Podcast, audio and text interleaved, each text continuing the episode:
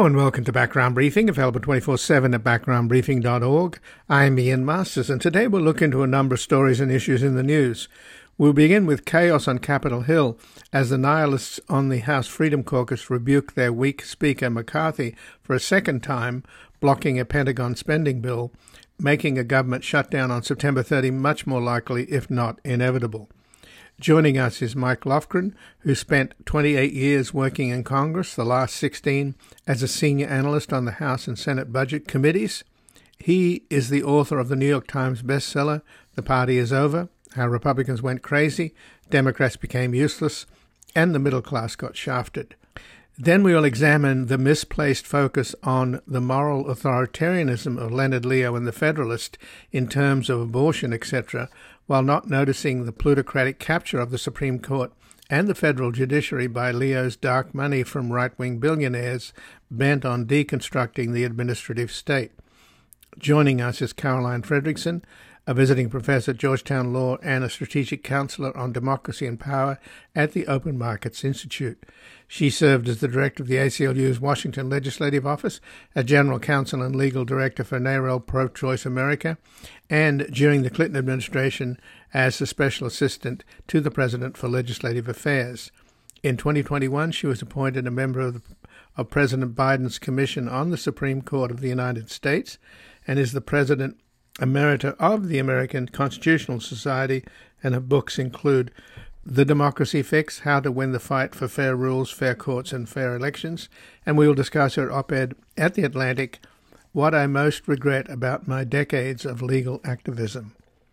Then finally, with tensions between India and Canada escalating as India cancels Canadian visas, we'll investigate Prime Minister Trudeau's remarks to Parliament on Monday that there is credible evidence Indian agents assassinated a Sikh activist on Canadian soil. Joining us is Christian Leuprecht, a professor in the Department of Political Science and Economics at the Royal Military College of Canada and editor in chief of the Canadian Military Journal, whose research includes national security and defense policy, politically motivated violent extremism and terrorism, border security, and the political, economic, security, social, and cultural implications of demographic change. His latest books include Intelligence as Democratic Statecraft, Patterns in Border Security, Regional Comparisons, and Security Cooperation Governance, the Canada United States Open Border Paradox. And before we begin, I'd like to thank our sustaining listeners whose tax-deductible monthly donations, large and small, at backgroundbriefing.org slash donate or at our foundation, publictruthmedia.org, enable us to provide a daily briefing on the major stories in the news, free from commercials, corporate underwriting, paywalls, and constant fundraising. As Trump and his MAGA followers weaponize lies in their war against truth itself, we're in a fight between crazy America and normal America. In order to overcome deliberate distraction and distortion, Background Briefing seeks out facts and information to awaken the silent majority in the hope of restoring a reality based community before fascism trumps democracy and facts become completely irrelevant. And joining us now is Mike Lofgren, who spent 28 years working in Congress, the last 16 as a senior analyst on the House and Senate budget committees, which gave him ringside seats on top. Hurricane Katrina disaster relief, debates on the Pentagon budget, and the amazing antics of various deficit reduction commissions. And he's the author of the New York Times bestseller, The Party is Over, Our Republicans Went Crazy, Democrats Became Useless, and the Middle Class Got Shafted. Welcome to Background Briefing, Mike Lofgren. Good to be here. Well, thanks for joining us. And uh, Speaker McCarthy is looking weaker and weaker on Thursday morning. The radicals on the House Freedom Caucus blocked a Pentagon funding bill for the second time, and Marjorie Taylor Greene uh, was switched sides. She normally supports McCarthy, uh, but no, she decided she didn't like having any money for Ukraine in the spending bill, the Pentagon bill, even though Zelensky is visiting the House and the Senate today and the White House, making an impassioned plea saying if you don't give us money now, the war will go on forever. So those that complain about a never-ending war uh, miss the whole point, according to Zelensky. You know that if we lose, and we will lose if you don't give us any money, then the war will go on. So they don't make any sense. I guess I'm I know I'm rambling a bit here, but do they make any sense to you? Can you figure out why they're doing this with this looming shutdown now of the government likely to happen on September the 30th? Uh, because they're nihilists. Uh, they want the government to shut down uh, because that's the sort of thing Republicans do. Now, the rationale uh, has constantly been a moving target of why they want to do this. Um, now, in May, when McCarthy made the agreement with Biden uh, to avoid another catastrophe, uh, the debt default, uh, that established what the top line number for uh, uh, appropriations uh, for the government would be. so they reneged on that agreement and said, well, that's a ceiling, it's not a floor. And they wanted to and they actually tried to advance bills that went nowhere um, that would have draconian gu- cuts to the government. That went nowhere. Uh, so now they've shifted their rationale such that, well, it isn't about that, it's about uh, border security. So if they're changing the reasons why they need to shut down the government, those are just uh, excuses. The real thing is they want to shut down the government. And among all this stuff, within the Republican conference in the House, there's been a fight for another thing. It's we'll shut down the government if you don't uh, move a motion to impeach Biden. Um, so you know, that's yet another thing. They're just reaching for, for excuses and rationales, but really what they want to do is cause chaos. Now, I don't see how that helps them politically in the election because the party that shuts down the government uh, never succeeds. Right, but Mike, they are also taking their orders from Donald Trump. Trump today wrote on Truth Social Republicans in Congress can and must defund all aspects of crooked Joe Biden's weaponized government that refuses to close the border and treats half the country as enemies of the state. This is also the last chance to defund these political prosecutions against me and other patriots. They failed on the debt limit, but they must not fail now. Use the power of the purse and defend the country. So that's a he's giving his Freedom Caucus acolytes and, and sycophants marching orders, isn't he? Well, he, he is, uh, in fact, the de facto Speaker of the House. He's the one giving the orders. McCarthy is the weakest, the weakest Speaker I have ever seen. It's got to the point where a- after today, uh, now they're they're going to shut down, go home. Um,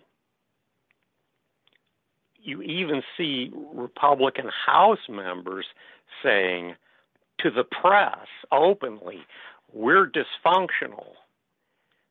And you may like or dislike uh, Nancy Pelosi, but at least she knew how to count votes. So that that shows that you know the, handful of sane people on in the Republican conference at least uh, recognize this is going on. Right, but for example, Clyburn, member of the Democratic leadership, he's saying, I don't understand this. My advice is go sit down with Hakeem Jeffries if he's got a solid majority of his caucus. Why wouldn't he? This is the tail wagging the dog. It's not the way to do it. Now, of course, that's logical to bring the Democrats on board and you have a majority with the the sensible Republicans that you just referred to. But the minute McCarthy did that, he would forfeit his speakership. Exactly. So he's trapped by the. This is the tail wagging the dog, isn't it? The lunatic uh, running the asylum. Absolutely. So where's it heading? And what are the consequences for government workers and for the American public? Uh, well, they'll find out. Uh, for instance, uh, people don't think about it, but you know, is are the employees of the Federal Aviation Administration uh, going to be inspecting uh, commercial airliners, or will they be furloughed? Not a, not a good time to fly, right? Not After. a good time to fly necessarily. Mm. Uh, if we're hit by a uh, another hurricane or some natural disaster, uh, who's going to pay for it? Uh, all those work, FEMA workers have been furloughed. Right. What about the the military though? Will soldiers will not sailors and airmen won't get paid? Um, that is correct. Uh, that's why they tried to pass uh, a bill that would not the omnibus that would fund the entire government, but a separate bill that would just uh, appropriate money for the Department of Defense, and that failed again today. Right, right. Over, over money for Ukraine at the very moment that right, Zelensky's money for Ukraine. Right. Oh, it's so bizarre, isn't it? You know, are these characters like Marjorie Taylor Greene and and the others that are performing? They are they are performers, albeit kind of tawdry and embarrassingly, you know, cheap. But that's what they're doing. Along with Marjorie Taylor Greene, you've got Andy Biggs of Arizona, Dan Bishop of North Carolina, Eli Crane of Arizona, and Matt Rosendale of Montana. So they're that's it. He's he only has what a majority of four, right? So he's he's cooked, McCarthy. So that's uh, that's the much. power they have. But I guess my question now is, are these clowns just doing this uh, along with Matt Gaetz to audition for Fox News? Is that really what their motive is? Um, yeah, that's probably it so that they can appear on Fox News and rile up the Fox base and the MAGA people, and and that's their function. They're not they're not in the business they're of government. Not, uh, there to do anything but draw a salary uh, and issue press releases and give floor speeches. Uh, anything to do with work uh, on behalf of the American people is uh, simply gone by the board. I mean, I don't know if anyone caught the hearing yesterday, uh, but hearings have become worthless. They're simply a vehicle with which, uh, in this case, Merrick Garland was the witness. Uh, they're just a vehicle for Republicans to launder uh, disinformation and get it out into the public sphere. Right, and again, I they're think... not they're not really um, hearings at all. They're they're show trials in the same spirit. Uh, the way they, they abuse the witness, certainly, they're show trials uh, in the spirit of Stalin's show trials, and Merrick Garland was simply fulfilling the role of uh, Bukharin in 1937. Right. Well, again, they the chair Jim Jordan was auditioning for Fox News as well, and the other grandstanders as well.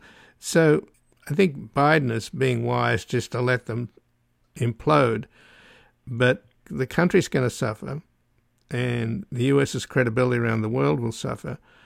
Is there any way to, I mean, I guess there's no way to stop the shutdown because they're, as you say, they're nihilists, but is there any way to have a situation where, you know, you can avoid these kind of things in the future? I mean, isn't that a logical way to have some kind of regime? That... Well, it only works if people uh, stand by their word uh, rather than being totally faithless. Uh, Biden already made an agreement in May to avoid this, and the House uh, Republican conference has decided to renege on that, or at least portions of them have. So then they're just going to continue to do these uh, continuing resolutions, right? Yeah, the, the short-term continuing resolution. Uh, that's probably the, the most likely scenario. Right, but not a, not any kind of fix where you simply can't keep doing this, both on the debt limit and now on the budget. Some sort mean, of global agreement that would uh, enshrine into law or otherwise make permanent uh, a, a, fix to this uh, is really just about impossible.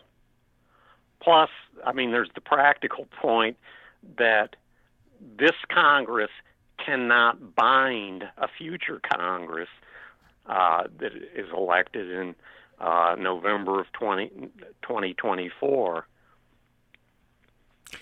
Well, but just in closing, though, it all goes back to Trump. He's the most irresponsible politician in American history. I mean, what he's doing now is insane, and it's all about him. Surprise, surprise, you know? Well, uh, I don't think it's any coincidence that uh, he's been endorsed by uh, Vladimir Putin. Well, he's doing uh, his best to weaken America. So I guess he's the gift that keeps on giving as far as Putin's concerned. That is correct. And uh, uh, Kremlin also has various factotums in the uh, House and Senate. Uh, Rand Paul is one.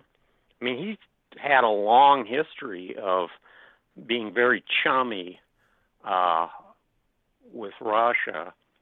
Um, uh, others like Josh Hawley, uh, J.D. Vance, uh, they're in the same boat.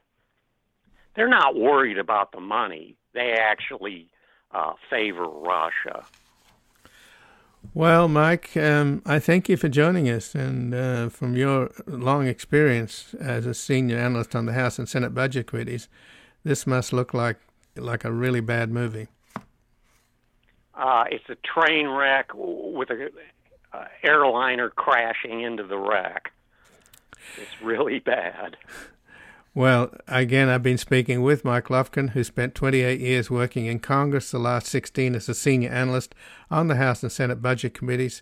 He is the author of the New York Times bestseller, The Party is Over How Republicans Went Crazy, Democrats Became Useless, and the Middle Class Got Shafted. We're going to take a brief station break. We're back examining the misplaced focus on the moral authoritarianism of Leonard Leo and the Federalists in terms of abortion, etc., while not noticing the plutocratic capture of the Supreme Court and the federal judiciary by Leo's dark money from right wing billionaires bent on deconstructing the administrative state. I can see by your eyes you must be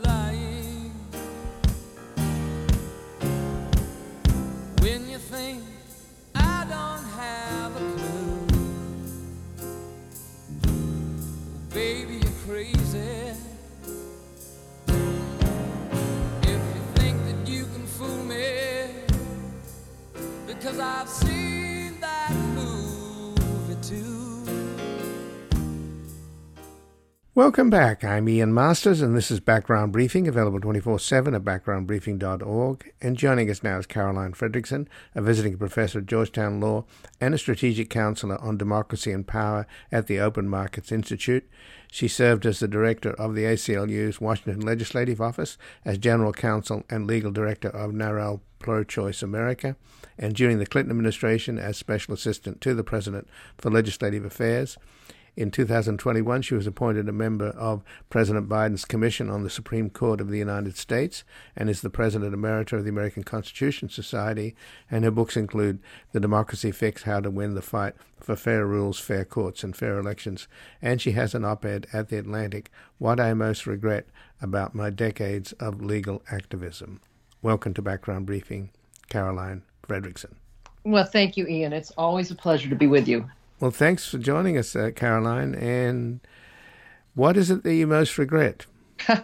well, this is something that I guess has been long in the birthing, in the sense that I've been ruminating about this um, for quite um, quite a long time, which is really how complex the right wing legal movement is, and in, in the sense that how very strategic and far reaching their plans were. Uh, and we think we tend to segment so much uh, when we think about the Federalist Society, Leonard Leo, the Heritage Foundation, um, the overturning of Roe, and so forth. But really, this was a very integrated plan that included a very uh, important piece that we tend to overlook, which is the the destruction of the regulatory state and the financial controls that we have um, on on corporations to prevent monopoly and consolidation.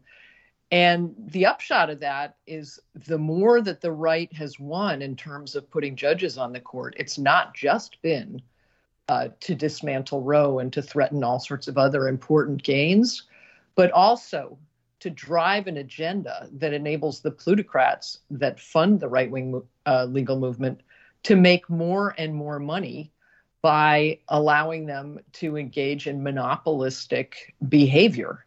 Uh, hence the situation that we're in right now, where so few people in America own so much. Well, there is, of course, a case now before this Supreme Court where Alito refused to recuse himself because the lawyer for this bringing the case, which is essentially a case that means that billionaires won't have to pay taxes. This lawyer was the guy that co wrote the recent op ed that Alito wrote in the Wall Street Journal, and yet Alito wouldn't recuse himself from this case. So if that's not a sweetheart situation, I don't know what is. No, absolutely. I, I mean, I think what, what we, I just, I, it really took me back to, um, in writing this, to thinking through some of the stages here. Um, and I, have started um, um, digging into issues around monopoly and antitrust, and in part because I'm working with the Open Markets Institute, which is a terrific organization, which is to trying to uh, raise our awareness of these really important issues, but to look back at the beginning of um, what we think about as the real um, the growth of the right wing legal movement during the Reagan administration, there was a, a real effort um, to ensure that right wing judges like Scalia and Posner um, and Robert Bork got on the bench, and it wasn't just because they were attacking fundamental um, uh, uh, rights that we uh, that we hold so dear, but really and almost more insidiously and importantly, it was because they were advancing this sort of Chicago school um, deregulatory agenda. Um, but more than that, Ian, what really got to me was to see how they were able to infiltrate the left. And that is what really kind of brought me up short because they've been running these schools for judges, for law professors, and promoting this agenda around antitrust policy. It sounds really dry. That's why we didn't pay attention to it. We are all focused on voting rights, reproductive rights, as we need to be because they're so under threat and they're so important. But at the same time, they were indoctrinating our entire judiciary. Judiciary. I mean, by 1990, something like 50% of the federal judges had already attended these judge schools run by um, uh, uh, what ended up at George Mason Law School, which is now called the Antonin Scalia Law School, and is still there. They still go. Ruth Bader Ginsburg went. All sorts of other democratically appointed judges went, and they imbibed this stuff. And when you look at how this has affected the law, again, it seems really dry. But what they've done is over time really dismantled the protections against the consolidation of wealth and power uh, economic power in so few hands that has tipped the balance on so many issues, including the social issues that we pay so much attention to. That's the money is coming, uh, mm-hmm. coming from these sources, the Koch brothers, et cetera, who've made their money this way. They know why they want these judges. Abortion is an afterthought. Well, in your article, at The Atlantic, Caroline Fredrickson, what I most regret about my decades of legal activism, you point out that in 2017, Justice Breyer on the Supreme Court wrote the majority opinion in a case upholding the right of debt collection companies to go after people for money they no longer owed. And then you had the case of Sonia Sotomayor in the same year. She limited the Securities and Exchange Commission's power to force those found guilty of securities fraud to give up their stolen gains. And also, the liberal judges on the Supreme Court joined in with the conservative majority or the right wing majority on a, that case about the former governor of Virginia, McDonnell, uh, mm-hmm. who was busted over corruption, watering down the very laws against corruption as though somehow that's acceptable in politics. Well, exactly. If you look around you, uh, at these cases and the trajectory of the law in this area, you will find that the democratically appointed or the, the, the, the judges appointed by Democrats, including the justices, have gone in lockstep. Um, and Justice Breyer was actually a central player in the major re- deregulatory agenda when he worked um, on uh, um, for Senator Kennedy, who was part of this as well, and when he worked at the Justice Department, as they advanced efforts to um, deregulate the airline industry uh, and others. And we see what's happened. You know, the idea behind deregulation was there's supposed to be more competition. What we end up with is what four or five airlines in the United States because we don't have an antitrust law anymore that's being enforced uh, or anti-monopoly law. Now I say that except for the fact that President Biden has appointed actually two really strong enforcers who are trying to um, change uh, the direction and actually go back to the what those laws, the Sherman Act and the Clayton Act, were were meant to do. You know, the irony here, Ian, is that that conservative uh, uh, lawyers and law professors and judges claim to be originalists and textualists.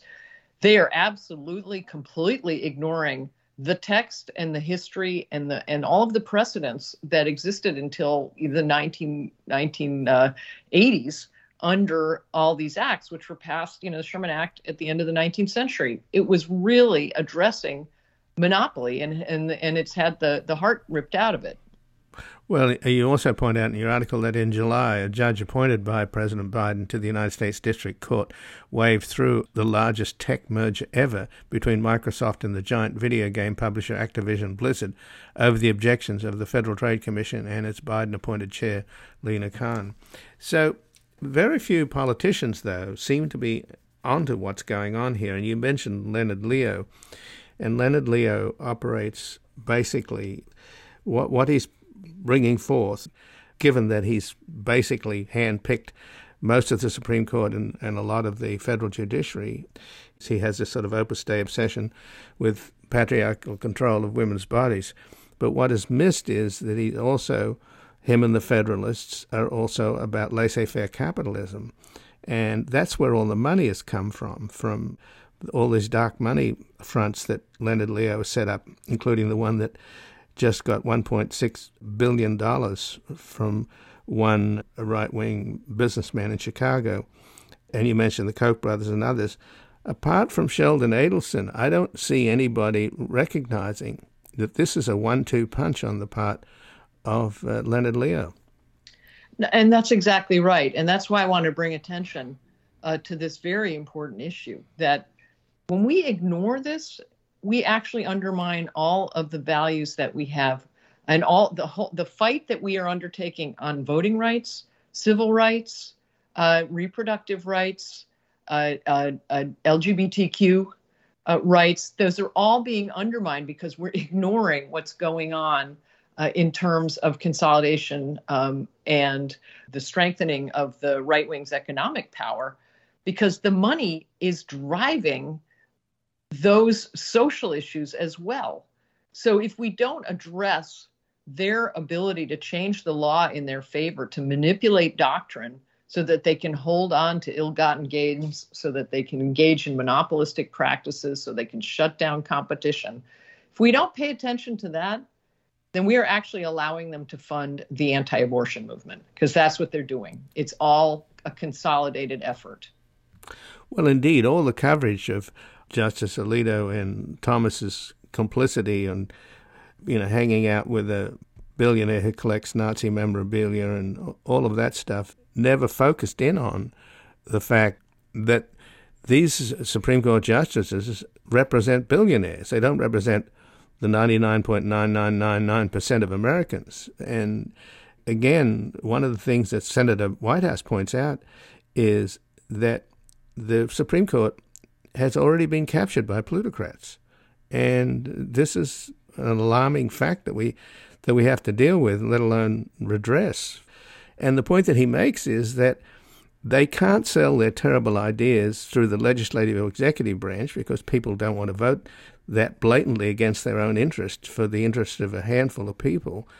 So they found the perfect vehicle to get their wish list, and that's the Supreme Court. absolutely, Ian. And and it's really, you know, I'm I'm writing a longer paper about the sort of judicial education project that they've engaged in, but there's been some amazing um, research done in um, in the the transformation of the law over time in in the areas, particularly around antitrust and monopoly, but also generally about uh, overregulation. Um, and since um, the the Federalist aligned um, judicial education project at the uh, the um, George Mason Law School um, was in, started, there have been an enormous number and the, a very high percentage of the federal judiciary and the state judiciary have gone to this school. Um, it sounds um, anodyne, right? They're just learning about economic policy so that when they get these cases dealing with economic policy, they can understand it better. Um, well, guess what? They take them to Captiva Island, um, to um, very beautiful resorts in Florida and other places. Um, they put them together. They have they they spend a couple hours in class. Originally, it was with people like Milton Friedman, um, and they are taught uh, the Chicago School view of economics and how that should apply in cases involving businesses now.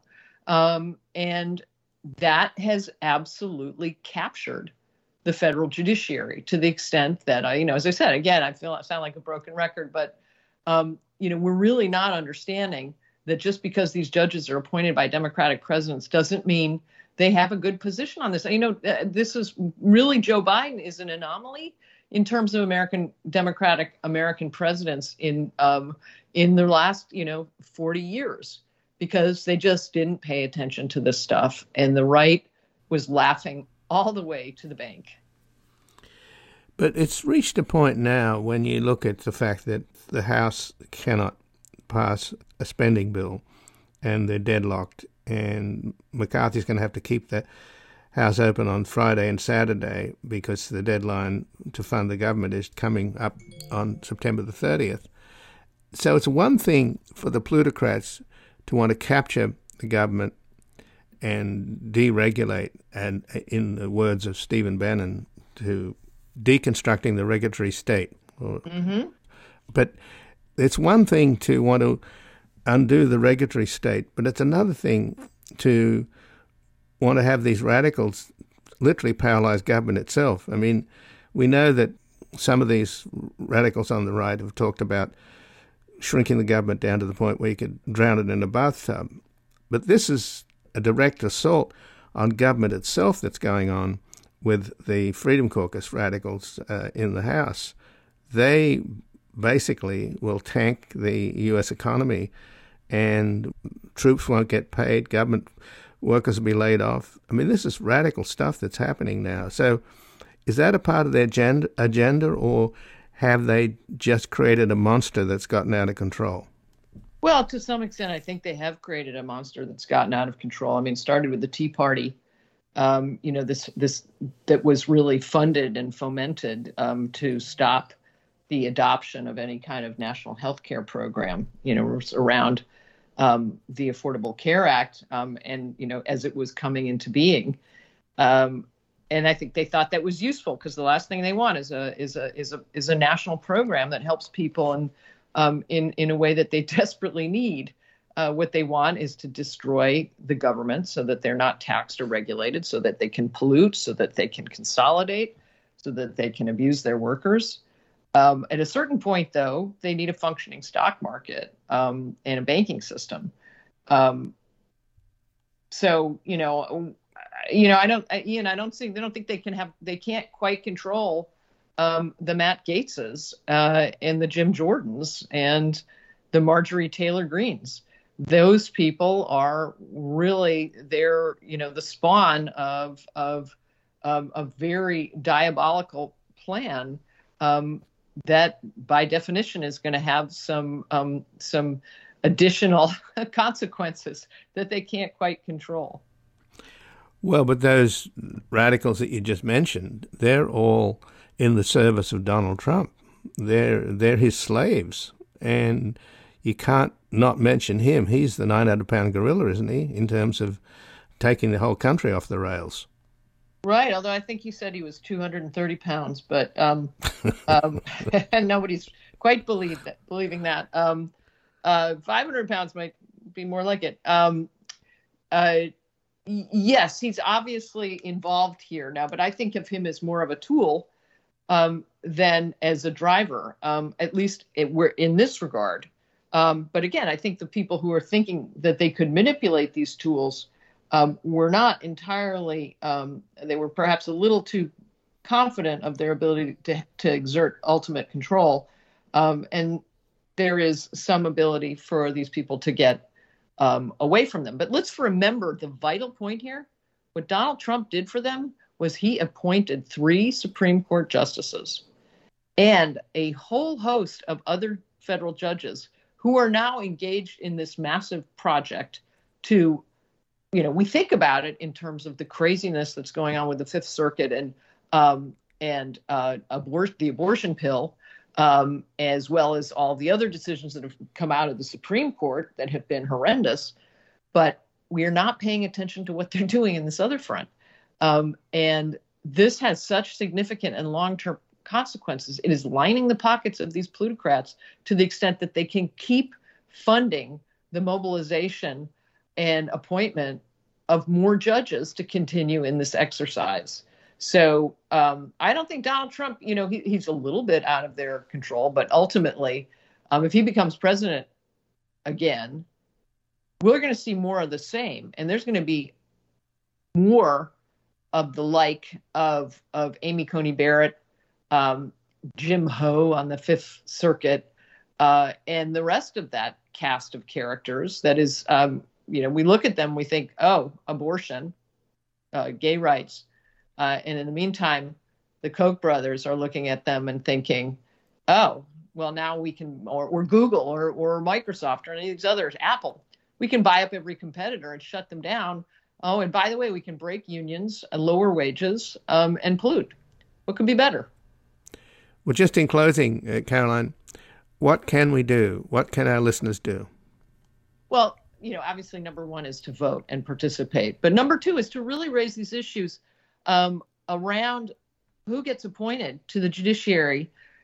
We need judges who are not just interested in protecting our fundamental rights. Now, that's incredibly important. And I think the left and those who've worked on judicial appointments have been really focused on getting more civil rights lawyers, getting more public defenders, um, and others onto the bench who are not just corporate lawyers and not just prosecutors.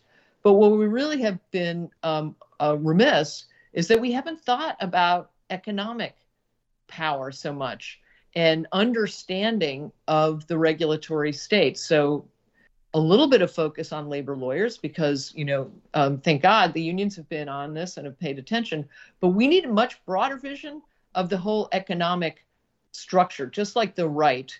Um, we need judges to understand what the real basis is behind the antitrust laws, which is to ensure that we don't have monopolistic and oligarchic um, a, a, ruling class in this country. Um, and the judges need to be re-educated so that they go back to the original understanding of those laws and fight for all of us in our communities, um, not to be run by a few companies in this country that then in turn run our government. Well, Caroline Fredrickson, I thank you so much for joining us here today. Thank you, Ian. It's always great to talk to you. And again, I've been speaking with Caroline Fredrickson, a visiting professor at Georgetown Law and a strategic counselor on democracy and power at the Open Markets Institute. She served as the director of the ACLU's Washington Legislative Office, a general counsel and legal director for NARAL Pro Choice America, and during the Clinton administration, a special assistant to the president for legislative affairs. And in 2021, she was appointed as a member of President Biden's Commission on the Supreme Court of the United States and is the president emerita of the American Constitution Society. And her books include The Democracy Fix How to Win the Fight for Fair Rules, Fair Courts, and Fair elections, and she has an op ed at The Atlantic What I Most Regret About My Decades of Legal Activism. We can take a brief station break and be back looking into escalating tensions between India and Canada as India cancels Canadian visas in response to Prime Minister Trudeau's charge that Indian agents assassinated a Sikh activist on Canadian soil.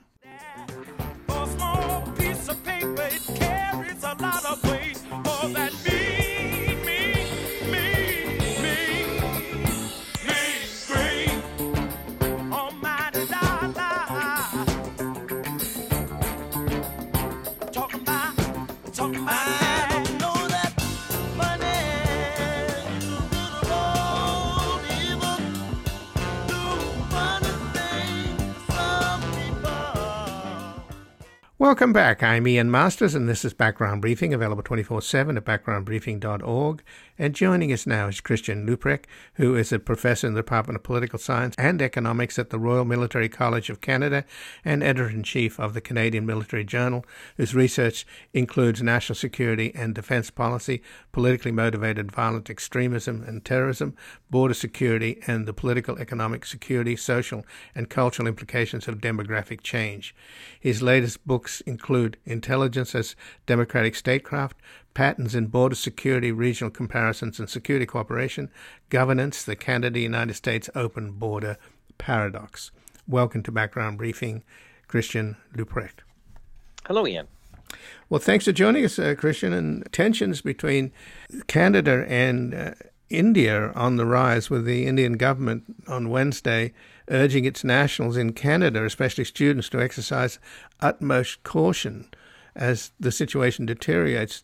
Because on Monday, before the Canadian Parliament, Prime Minister Trudeau said there was credible evidence that the government of India was behind the assassination of a Sikh activist if you killed in British Columbia some months ago.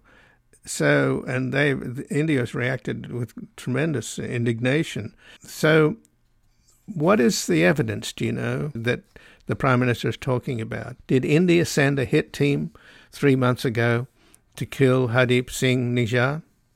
So, first, we have not seen any corroboration of that evidence in terms of claims made by other Five Eyes allies or partner countries. So, we have to go only, we only have the word of the Prime Minister. And if you listen carefully to his language, uh, it sounds like the evidence is somewhat circumstantial. So, that is to say that. Uh, uh, the smoking gun here, if there is one, certainly the wording from the prime minister does not suggest um, as much uh, so uh, we'll we'll have to see. You know, you would think if we have very substantial, credible evidence, uh, then the Royal Canadian Mounted Police, which is the federal police force in Canada that handles national security issues, would presumably simply open a criminal investigation against the individuals involved. We have done this before, even for extra territorial prosecution, that is to say, individuals who are not in Canada but who committed offences in Canada or against uh, Canadians. So uh, I think that's something to keep in mind as we look uh, on the we look at least on the surface of the allegations being made, uh, and uh, the caution by India I think is on the one hand.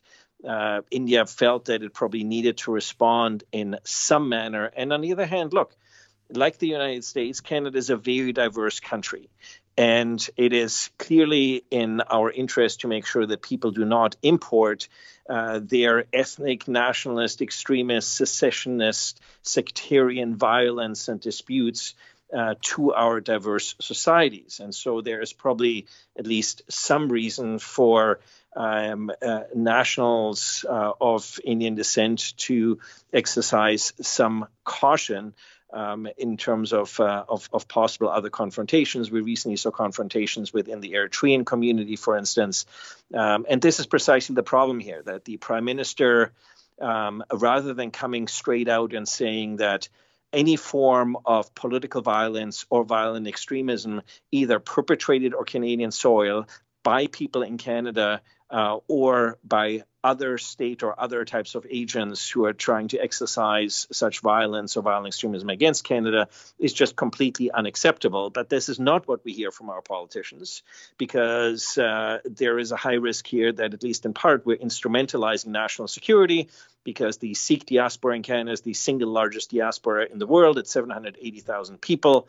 Uh, and so there is at least some concern here that this is also about electoral pandering uh, to boutique ethnic constituencies. And of course, in diverse societies, that to me strikes me as an incredibly dangerous political proposition by any political party or government. Well, already though, Canada has expelled an Indian diplomat who is supposedly with India's intelligence service known as the RAW, the Research and An- Analysis Wing, and apparently India is reciprocated by expelling a Canadian diplomat in New Delhi who's supposedly with Canada's uh, CSIS. So you already have a tit for tat going on there already, don't you?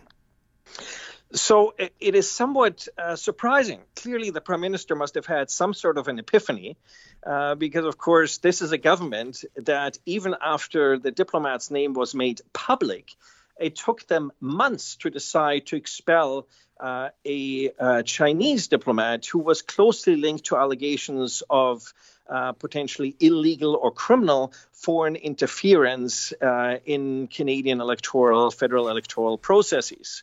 Um, and here, of course, we have all of a sudden the prime minister coming out forcefully and immediately moving to expel a diplomat. So I think there's a couple of things going on here. One is, I think the prime minister is trying very hard to show that foreign interference is not just a problem when it comes to China, uh, but is also a problem when it comes to other countries. Um, and of course, the prime minister has a significant uh, Sinophile component within his parties and within his sympathizers. So I think this is somewhat about uh, appeasing uh, that particular constituency. Um, it is also about the prime minister has generally been seen uh, in recent months on a number of other files as weak on issues of public safety and national security. And so, you know, conveniently, right at the beginning of the opening of Parliament next week, the Prime Minister, uh, or this week, the Prime Minister makes this very bold announcement uh, to basically start out the parliamentary session. Uh, so he's very much, I think, trying to brandish his public safety and national security credentials.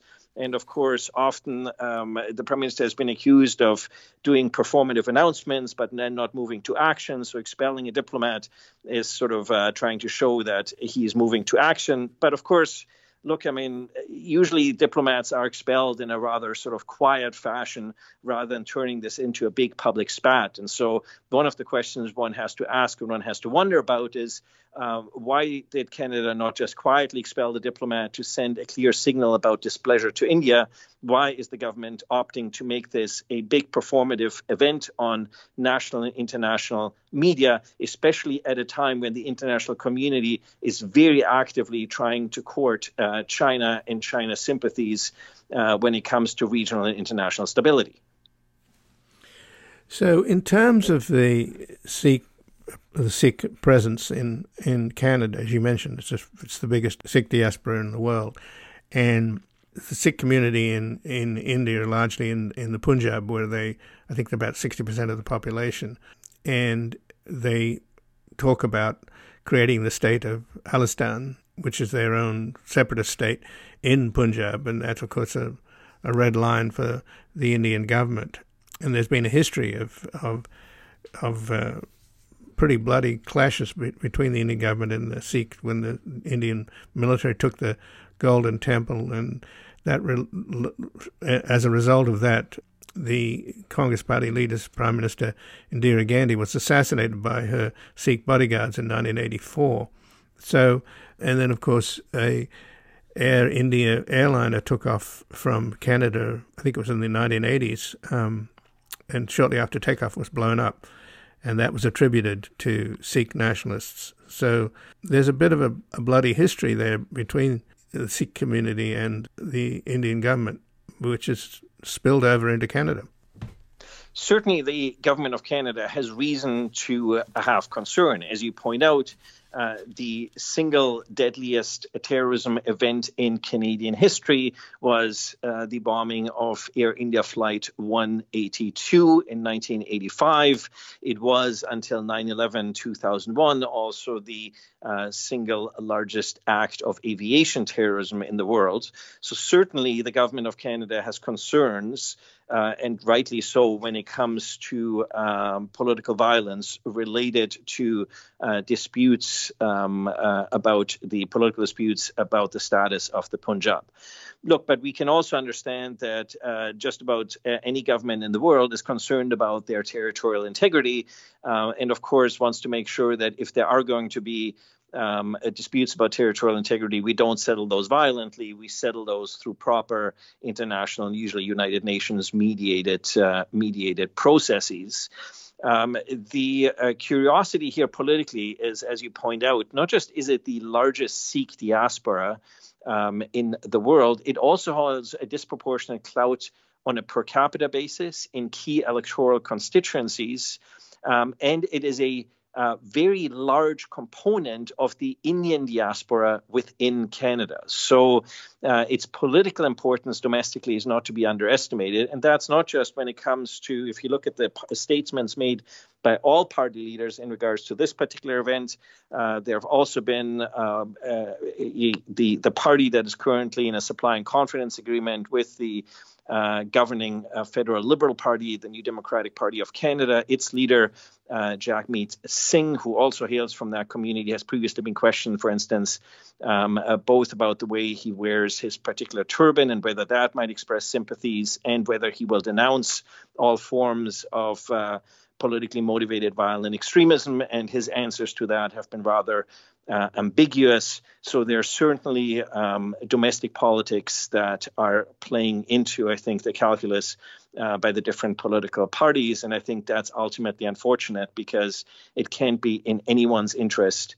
Um, for any politician to sympathize with actors that advocate uh, political violence or violent extremism. At the same time, we must, of course, emphasize and stress that the vast majority of the um, uh, Sikh diaspora in Canada is perfectly peaceful and abhors and denounces any form uh, of political violence, in particular violence related uh, to ambitions for uh, to Khalistan um, uh, sympathized uh, ambitions. But if Prime Minister Trudeau is correct in suggesting that there's credible evidence that India may have been involved in the assassination, and it may have been in Indian agents with their intelligence service, the RAW. That is pretty explosive. And he had a pretty prickly meeting at the G20, did he not, recently in New Delhi, which was compounded by the fact that his plane had technical problems and he got stuck there. And he didn't. He doesn't get on very well with Modi, which, in my, in, to my mind, actually could be construed as a a badge of honor because Modi is rolling back democracy, and he's a, a Hindu nationalist, and it's the nationalists uh, who are most opposed to uh, Sikh separatism. They're the ones that have changed this country from being very secular and multicultural and multiracial and multilingual into a uh, Hindu only state. So there's a lot of blame to be placed at Modi's feet, surely. So countries keep foreign in human intelligence services for two reasons, and one of them is to conduct assassinations. So it is not without outside of the realm of possibilities uh, that this is was indeed a coordinated, effectively assassination, um, uh, uh, extraterritorial assassination by Indian intelligence. Uh, but as one of my uh, uh, one of my colleagues of, of, of Indian descent sort of pointed out to me today, Christian, have you seen my country? Do you really think our people could carry out that coordinated an event? You know, I think the audience will need to draw their draw their own conclusions um, whether this is within the realm of, uh, of possibilities or not. Uh, certainly, Canada has had previous challenges with foreign intelligence services, um, in particular, for instance, the Ministry of State Security from China actively um, intimidating its diaspora community, uh, challenges around uh, uh, Iranian intelligence agents um, intimidating uh, the diaspora community, but of course, engaging, engaging in blatant criminal acts. You know this the sort of behavior that we expect from states such as Russia uh, when it comes to, for instance, its expats in the United Kingdom. It is not the sort of behavior that we would expect, let alone want to condone, uh, from a country that we are courting as a key ally within the region. At the same time, it is notable that, of course, Prime Minister uh, Trudeau had significant uh, challenges obtaining bilateral meetings with world leaders at the recent uh, summit, which shows how isolated Canada is, not just on this file, but on foreign affairs. And part of that is, of course, when China, Canada is looking for support uh, from allies and partners on files such as this, Canada, of course, in particular in the Indo Pacific, has long been missing in action. And so when our allies and partners in the region are looking for support from Canada, um, when it comes Japan, Korea, Singapore, Australia, uh, also India, Um, uh, there's often crickets from Canada, and Canada often doesn't even show up to the relevant international meetings, uh, at least not uh, with high level political delegation. And so Canada can't be entirely surprised. Uh, when it is getting the cold shoulder from India and also from its key allies and partners that would be able perhaps to um, put some pressure on India on this particular file uh, it'll be interesting to see whether the government of Canada is able to produce evidence uh, that can actually call out um, Indian agents in the way, for instance, the UK government has done uh, when it comes to the perpetrators of, uh, of, of, similar acts uh, in the United Kingdom there by Russian intelligence. So, just in closing, then, uh, Christian, it, it doesn't look like anybody's, in terms of Canada's allies, are stepping up to help it and its criticism of India. And the Trudeau government has deteriorating relations with uh, the government of India as well as the government of China, right? And in both cases, Xi Jinping and Modi feel a little bit slighted by Trudeau. Is he? Is there a, a, a legitimate criticism of of Trudeau's own diplomatic finesse? Well, I think there's a broader criticism of the way this government, uh, in particular, of its uh, eight somewhat years in power, uh, has perhaps not managed the foreign affairs portfolio uh, as deftly as it could. It has alienated a significant amount of other countries with missteps and remarks uh, that could have been avoided. So some of this is perhaps ill management, some of this is poor advice. But I think broadly, it is also an ignorance of Pan- Canada more broadly of the Indo Pacific region. Canada is primarily on oriented towards our primary strategic partner, the United States, and the secondary strategic ally, that is to say, Europe. And so, for a medium sized uh, country, a traditional middle power such as Canada, uh, it leaves relatively few resources to engage in what is arguably um, the most sort of uh, rapidly evolving region in terms of politics, economics, and security in the world. That is to say, the Indo Pacific region. And so it suggests that Canada has not provided and not uh, provided the assets, the resources that really um, a Canada, a country with a long Pacific coast uh, and a long relationship with the region uh, should be providing in terms of its investments um, in that region. And so I think this is just indication of sort of further missteps that uh, uh, Canada, in part, is missing out on the 21st century uh, because uh, it is not playing ahead. It has a poor understanding of the region. Uh, and on top of that, it has uh, not the relationships with partners and allies that it needs to get things done. One of the hallmarks of the Indo Pacific is, of course, that there is no easy coordinating international organization such as NATO among countries. And so the transaction costs to engage in the region are very high. They require significant foreign affairs investments. And these are simply investments that repeated governments of all political stripes uh, since the end of the Cold War have been unwilling to make in the region. And we see the consequences of that now. Well, Christian Leuprecht, I thank you very much for joining us here today. I appreciate it. It's been my pleasure. Thank you. And again, I've been speaking with Christian Leuprecht, who's a professor in the Department of Political Science and Economics at the Royal Military College of Canada and the editor in chief of the Canadian Military Journal, whose research includes national security and defense policy, politically motivated violent extremism and terrorism, border security, and the political, economic, security, social, and cultural implications of demographic change. His latest books include Intelligence as Democratic Statecraft, Patterns in Border Security, Regional Comparisons, and Security, Cooperation, and Governance The Canada United States Open Border Paradox. This has been Background Briefing. I'm Ian Masters, and I'd like to thank producer Graham Fitzgibbon and assistant producer Evan Green to help us sustain this program into the future and ensure it remains free to all. Please take a moment to support us by going to backgroundbriefing.org/donate or publictruthmedia.org where you will find our non-profit Public Truth Media Foundation, where your tax-deductible donations, large and small, keep us broadcasting. And if you've missed any of today's programs or would like to explore our vast archives, you can find us at backgroundbriefing.org, where we include extended interviews searchable by topic and have made it easy for you to sign up for daily email updates that provide links to resources, articles, and books discussed on the program. Also, you can find links there to subscribe wherever you get your podcast, and we encourage your ratings and reviews on these platforms. Find us on Twitter and Facebook at Ian Masters Media. And please do help us reach more listeners by sharing this program with friends, family, and colleagues. And I'll be back again tomorrow with another background briefing. Bye for now. The guy that lived next door in 305